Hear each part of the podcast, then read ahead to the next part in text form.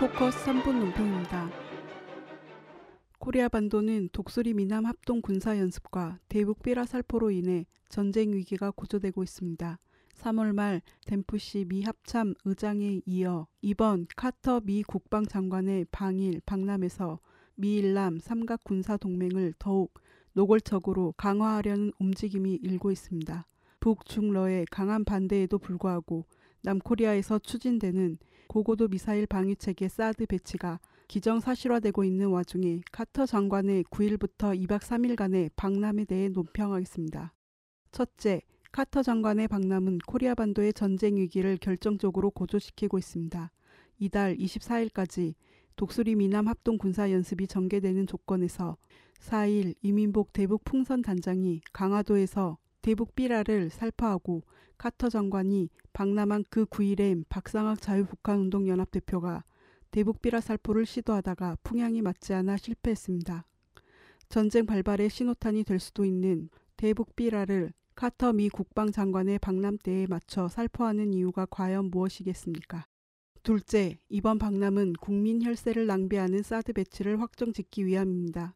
성능이 입증되지 않았고 일본에서도 배치하지 않은 사드를 남코리아에 배치하는 데 수조원이라는 천문학적인 재정이 투여됩니다.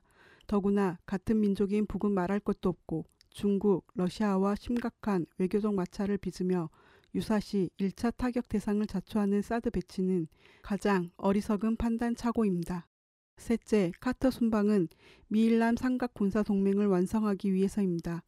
덴프시 미 합참 의장은 삼월 이십칠일 방남 당시 북핵 미사일 위협에 대비한 통합공중미사일 방어체계와 아시아태평양 영내의 통합된 미사일 방어체계 구축을 언급하며 미일남 삼각미사일 방어체계의 상호 운용성을 강조했습니다.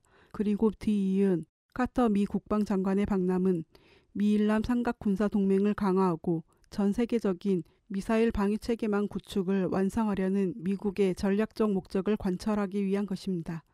미남 합동군사연습과 대북 삐라살포로 코리아 반도의 정세가 전쟁으로 치닫고 있는 상황에서 카터 미 국방장관의 방남은 미일남 삼각군사동맹을 강화하고 사드 배치를 완결지으면서 동북아의 전쟁 정세를 더욱 격화시키고 있습니다.